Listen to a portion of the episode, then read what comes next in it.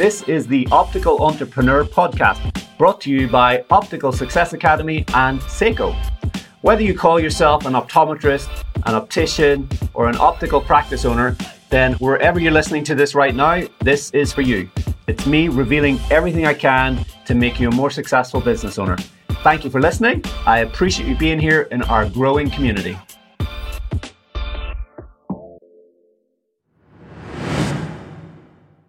Hello, everybody. Welcome to another episode of the podcast. This is a special episode in that it's a bit of a refresh. We're evolving the podcast. We have got new things to share with you. I'm going to take you even more behind the scenes of what we're working on in my practice, Jones & Co. Styling Opticians in Manchester. We're going to take you even more behind the scenes of Optical Success Academy and what we're working on with our members there. Every year for the last eight years, we've been running an annual conference for our community of independent optometrists and opticians and practice owners. And we go out of our way to create an amazing event over a couple of days with a great energy in the room, mainly from the type of people that we attract and the type of people that are in the room positive, ambitious practice owners who are a joy to be around. And that's one of the biggest bits of feedback we get from our events is you know the connections and the the discussions and conversations that come about from the community that we've assembled. We're actually just back from Orlando where we were hosting an annual conference in the US for our members out there and members in Canada. We are hosting our annual conference in Manchester this year in September. So we've got that in the pipeline. So, what I'm going to share with you today in this episode is an introduction to one of our keynote speakers from a few years ago. So, each year we bring in a keynote speaker who I feel is relevant and helpful. So, not just to be entertaining, sometimes conferences that are put on, it's really just like to get a day out of the office and to be entertained for a day, but it doesn't actually translate into practical value you can take back and use in your practice. So, I'm very aware of the fact I want people that who come to our stage to have a lot of value to give our members. So they leave with a real impact on different ways to think about their business and lessons that they've learned and things that they can take away and use. So, one of my favorite all time speakers from our, the events we've been doing over the eight years is a man called Will Butler Adams, and he is the director. CEO of Brompton, the bicycle company. They make the iconic folding bike. Their factory is in London. They're doing amazingly well. You're going to hear Will speaking, I think it was 2019. This year, they've just passed uh, 100 million pounds in sales for the first time. So his success and Brompton's success continues to go from strength to strength. But Will is probably my favorite speaker from all the speakers we've had, and the bar is very high. But Will is my personal favorite. He went down really well with the hundred or so people we had in the room on that day. And this is from the archives, and it's lessons that are still critically important today that I think you'll get a lot of value from. You're going to hear the questions that our members in the room that day asked Will and what his responses were. So I hope you enjoy today's episode. I asked Will to be our keynote speaker. Well, first of all, Brompton, I'm sure you've seen the bikes, you know the company, and obviously we've been talking about them for a little while in anticipation of today. Um, but Brompton was a small company uh, when Will started with it 16 ish years ago. Uh, turnover was around £2 million. There was 20 odd employees. Today, turnover's 30 something million plus, perhaps. Uh, 200 plus employees. So there's been a lot of growth in the time that Will's been there. And, and Brompton's gone on to become a, a global brand that has a lot of raving fan, super passionate people that are you know, obsessed about Brompton, and it's it's not just about the bike; it's about everything that, that means to them. So Will's done a fantastic job with that. But the the real thing I liked about Will is he's an engineer, um, and we know as opticians when you get an engineer as a client, there's some there's, they're pretty awkward and difficult, and how does this work? And that's not quite right, and this. Um, but anyway, Will is an engineer that's trained himself to think like an entrepreneur, uh, judging by the, the things that he's done. And that's what our job is. We're trained optometrists that need to train ourselves to think like entrepreneurs. Uh, and our job is to get people excited. Um, and Will knows how to get his team excited. He knows how to get his customers excited. He knows how to get the world and cities excited about Bromptons. And I'm excited to have Will here. So please put your hands together for Mr. Will Butler Adams. Hi, I really enjoyed that presentation. Um, it's a question for probably both both of you. Um, so I think glasses and bikes can be really similar in that you can spend a little or you can spend a lot. So how do you get your clients to understand that good value doesn't necessarily mean cheap product? Um, so we couldn't afford, as I spoke about earlier, we couldn't afford to compete with marketing. We didn't have any money you know, we were, we were, you know, we were, we were not very profitable. And um, so we had to compete by delivering a flipping awesome product and an awesome service. We were really lucky because I joined in 2002 that we I joined at a time when social media was just beginning to take off. And to me, that in the old days, you used to grow your business through word of mouth if you couldn't afford marketing. And word of mouth is physically word of mouth, and it reached your friends, your family, your colleagues at work, and that was about it. What was so incredible for our business was that, you know, from about 2005 onwards, if somebody bought this funny little bike with the small wheels called a Brompton and they loved it, they then spoke about it, but that was not reaching their friends, their colleagues. It was global. And somebody in Japan could make a small video and people in America would be watching it. And so the power of social media for raising our, our profile was huge. But the reason it worked is because everything was about the, the, the service, the product. So I still believe that if you're making your customers so happy if you tell them when they're buying something what they're buying, where it's from, who made it, what the thought process is, why it's right for them, and they will love it. And, you know, we are buying so much stuff that's oversold. Our houses are, and flats are full of clutter of crap we don't need. Hmm. So if we can be in a position where we encourage them to buy something delightful, really good quality with a really good provenance of how it's made, where it's made, they'll love it. And then they'll say, guys, you know, they'll do your marketing for you. So my, my, my, I still believe, even though we can afford to spend a bit of money on marketing, I'm very reticent of doing so. I'd rather invest it in customer experience and the product. I think as well, maybe this is because I know about Brompton, but anytime you see someone on a train with a Brompton, you almost see a connection between the person and the bike, and you it looks like they love their bike. I don't know if I'm just making that up um, because they're carrying it lovingly around and it goes on journeys with them and all that. Um, but I think another analogy with glasses is you've got an interesting bike, so people will say, "Oh, nice bike," or they see it and think, "Oh, he's a Brompton guy." Somebody just came up and said, you know, they've been spotting Bromptons since the 90s and saying, "Oh, there's Brompton." Same thing with eyewear. If you wear interesting eyewear, it's on your face. People ask you and talk about it. So I think with when we work with brands, niche eyewear brands that have a story and have a uh, a, a diff- point of differentiation, and you know, it's not just a product. There's a there's a lot more to it and a lot behind it. Then people will talk about it, and the fact that it's on our face, on our clients' faces, that's a, a big big talking point. But I, I think a lesson for a lot of people is, and you know, I have a confession to make. Well, these lenses are glass, so there's no prescription in my glasses. Um, but the reason I wear them is because, like, it wouldn't be congruent if you drove here in a BMW today. Mm-hmm. So I think as opticians, we need to. If eyewear is our thing, and we feel that people, if people need to wear glasses, you should be able to feel good in glasses, enjoy wearing them. It should be a positive thing. It shouldn't be a negative thing. Um, so I think that it's a little thing, but it's also a big thing. And um, yeah, that was. I had one other point, but I'll I'll leave that for later. really enjoyed um, what you spoke about, Will. And my question is mainly about uh, leadership and influence. Is clearly you have a big team and it's grown significantly over the last several years. How do you still influence the guys on a in the stores or in the factory to to keep the vision strong and keep focusing on what they're doing?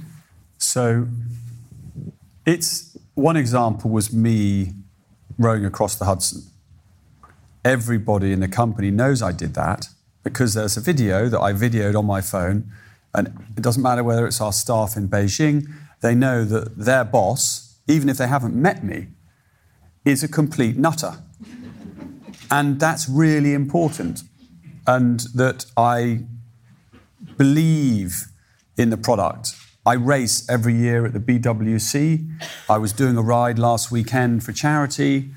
Um, social media helps because it allows me to tell stories of what I'm doing to my team. Even though I'm telling that story to the customer, my team are also, you know, probably, I don't know for sure, but, you know, they, they will be following me on Facebook or, or Twitter or something like that.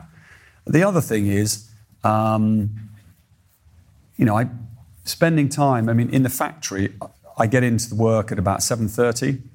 Most of our office staff don't get into eight thirty or nine, and I always walk the shop floor to just chat, observe. When I worked, uh, I worked for ICI in Middlesbrough, and I had a fantastic mentor called Andy Teague. And I, my first job was in project management. And these are big belching chemical plants. And if they um, break, it's very expensive for each day that they're down. And, um, and I remember saying to, to Andy that I was worried I was spending too much time drinking tea, chatting to the contractors, who are effectively like my staff. And he said, Will, you can never drink too much tea chatting to your staff. That is a really important part of your job because people need to believe in you as, as a human being. They need to trust you. They need to share your values. And if you become too ivory tower and you, you know, think the sun shines out of your ass and you're not human, I think that's that's not somebody somebody will respect. So, and sometimes I think, oh, I've got to write this report or I should be doing this. But actually, the other stuff is probably more powerful. And even if the person you're speaking to, um, you can't speak to everyone, but then when they're all chatting, they'll say, yeah, yeah, you know, it gets, it gets through.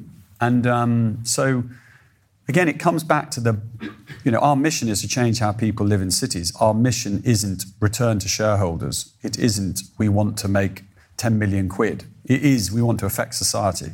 And, you know, that ripples through everything we do. My question is I think it's probably already been covered, um, but it's maybe more about um, other people's expectations. Um, how do you deal with people who say that you're too expensive and I can go to Halfords for X pounds, the people who are a bit hmm. negative and critical of higher end in general? So I think, um, and I, I'm sort of increasingly going down this road as, as we're growing, but um, I think you need to tell stories. If you, I'm getting a bit philosophical here, but if you go back 2,000 years, if you look at every religion, we, we, we as a society, we love stories. You know, most of our stories were passed down generation to generation in storytelling.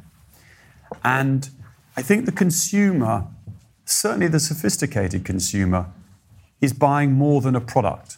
It wants to know who made my product? Do the people that have made it care? The, are, are, are, the, are the staff being looked after? Are they caring about the environment? Do they pay their tax? There's a sort of general interest in, I think, a renaissance to buying quality and quality not just in the product, but in every element. So I think I would have thought, coming back to your sort of less is more, you really, really want to know who you're, who's making the product and explain that to the consumer because then they have pride in it. They understand technically what they've got. They buy into what they've got and they can tell that story to their friend. In our case, all the bikes are handmade. The name of every brazer is on every frame. I could pick up a 25 year old bike and I could tell you who brazed each braze we have a Raspberry Pi on every station on the line, so I know who tightened every bolt. We have a torque sensor, so I know how tight they tightened it. You know, you need to, to, to your staff, you need to have the depth of knowledge to transfer that across. Because if you are buying quality, there's a reason for it. And if the, if the customer doesn't appreciate and recognize that value, they won't feel the value. So you need to give them that insight for them to recognize the value of what they've got. And now, a word from our sponsor. Hi, Conor Heaney here. In 2017, after feeling frustrated and underappreciated by our previous lens supplier, my practice started working with Seiko as our primary lens company, and we haven't looked back. The Seiko team are a joy to work with. They are extremely helpful and flexible to our needs, which means we can provide far better service to our clients at Jones & Co Styling Opticians.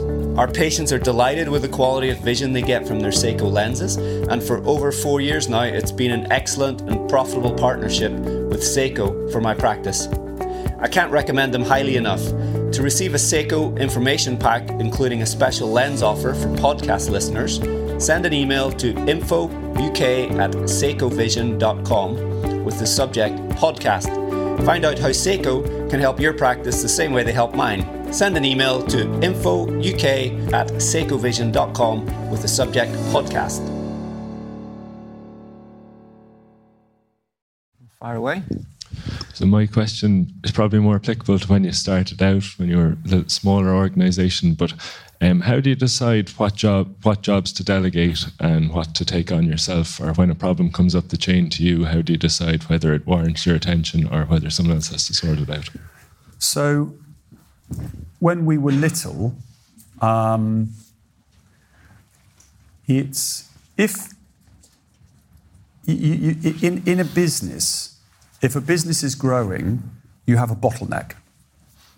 You need to know what that bottleneck is. You need to have enough insight in your business to be aware where the bottleneck is. And what happens is, as the business grows, that bottleneck keeps moving. So you deal with the bottleneck over here, and then it immediately moves over here, and then it goes there and there and there and there and there and there. So I'm obsessed with knowing what that bottleneck is, and sometimes it's quite hard to put your finger on it. It's quite hard to, to, to, to understand and see where it is. And when you can see it, you can help and supply it to unlock it. But, you know, in the early days, I was on the shop floor for four weeks, basically running a machine because that was a bottleneck. And I needed to fix it. And in, you know, in that context, I, I got very, very physically involved and ran it and worked very long hours so that we could make more product. Um, today, funnily enough, we found our bottleneck moving from sort of, well, it was design, then it was production, then it's finance, then it's marketing, then it's sales, and it moves around the organization. Now, what, what uh, in the last six to nine months, I've sort of realized that. So, if you imagine, the first thing I did was to get the foundations right, which is the bike. And I, that took about three or four years. Now we're building a sort of tower on the foundations. But if the foundations get weak, the tower will fall. So you've got to make sure those foundations are rock solid. Never forget that the bike is the foundations, but you build your marketing, sales, distribution, retail, and everything else on top. So we were getting quite good now at, at, these different bricks, and each brick is sales, marketing, logistics, quality, brick, brick, brick, higher and higher. And then I then realized that the thing that was now weak wasn't the blocks. We had plenty of blocks because we're recruiting all these people, but it's the glue between the blocks, the cement. It's the culture, understanding our history, what we stand for. It is um, making sure people understand our values, making sure they're getting the right training, making sure they're being empowered. These slightly nebulous, not obvious things that hold a business together. But it's taken me a while to see that. So now I'm on a mission at the moment, as it happens in our organization. We're going through a real, not refresh, but a sort of intensification of communication and definition of what we stand for and articulating that right through the company, firming up how we go through an induction, making sure that our reviews are better, making sure that we're doing more, investing more in training. So, you know, and, and I hope in 18 months that will be in a better place and then there'll be another bottleneck. But it's chasing the bottleneck round your business. But the first thing is to be able to have the space to observe and to find what that bottleneck is. online or in store, if you could sell all your bikes online, would you? So, um, to my mind, and I didn't say this when we when with respect to Conor's presentation, I think you have to go online, without doubt, in my opinion. So definitely, it's unbelievable. Um, but what you need to do is do it in a way that delivers a service and a quality and a, and a care that is extraordinary. So we are bricks and mortar. We've built our entire business on bricks and mortar. We are now not in any way, shape, or form going to give up on bricks and mortar because that's key. Because there was a time where the whole world said, yeah, yeah, we don't need bricks and mortar anymore. It's all e-com. E-com, e-com, e-com's the thing. And now everyone's rowing back from e-com, a bit like your friends in America. And it's now omni-channel. To me, omni-channel is right. That is the right way to go. So, for example, classic example, Um, we have found that a lot of our IBDs are going down because they can't talk to the consumer. Independent, that's your independent. Independent bike dealers. Yeah. They can't talk to the consumer. And because so many consumers start their customer journey with the phone in their pocket. So if the IBD has no presence on the phone, they're immediately unable to be part of the choice. And the person who is right at the top is Specsavers because they dominate that space. So the beginning of the journey, you're not even in the room. So you're at a, at a disadvantage. People don't even know you exist. And so, and it's not reasonable to think that um, that Specsavers, sorry, that you guys can invest two million quid in an online platform or in SEO optimization or any of these other things. And we were finding that that is not good for our customer experience because the best customer experience our customers get is from IBDs, not from the chain. But the chains were grabbing market share.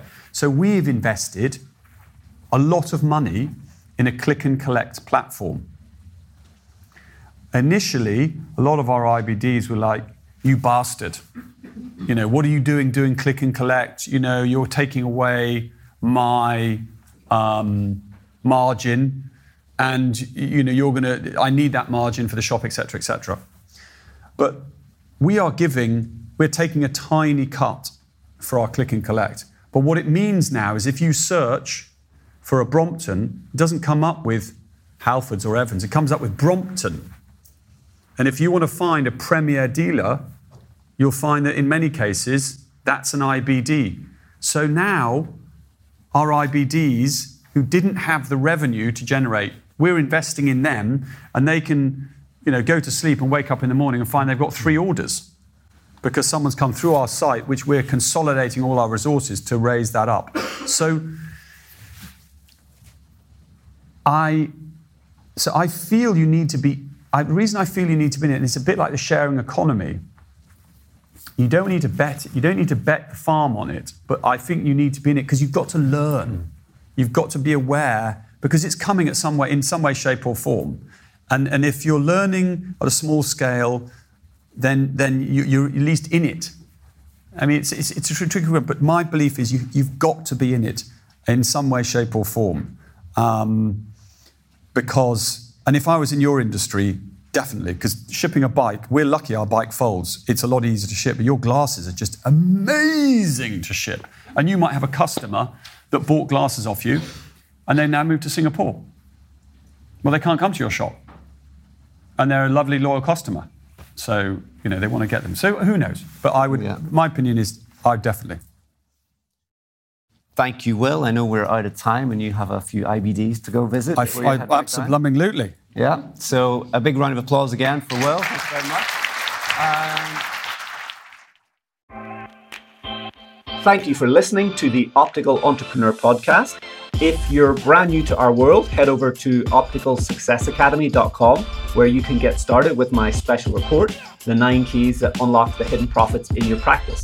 Or if you've been listening to the show for a while, you like what you hear, and you think you could benefit from this type of help to accelerate the growth and profitability of your practice, reach out to my team at info at opticalsuccessacademy.com and tell us exactly what you're looking for. You'll find all this information in the show notes. And if you know someone who would benefit from today's show, please share it with them. Until next time, make it a great month.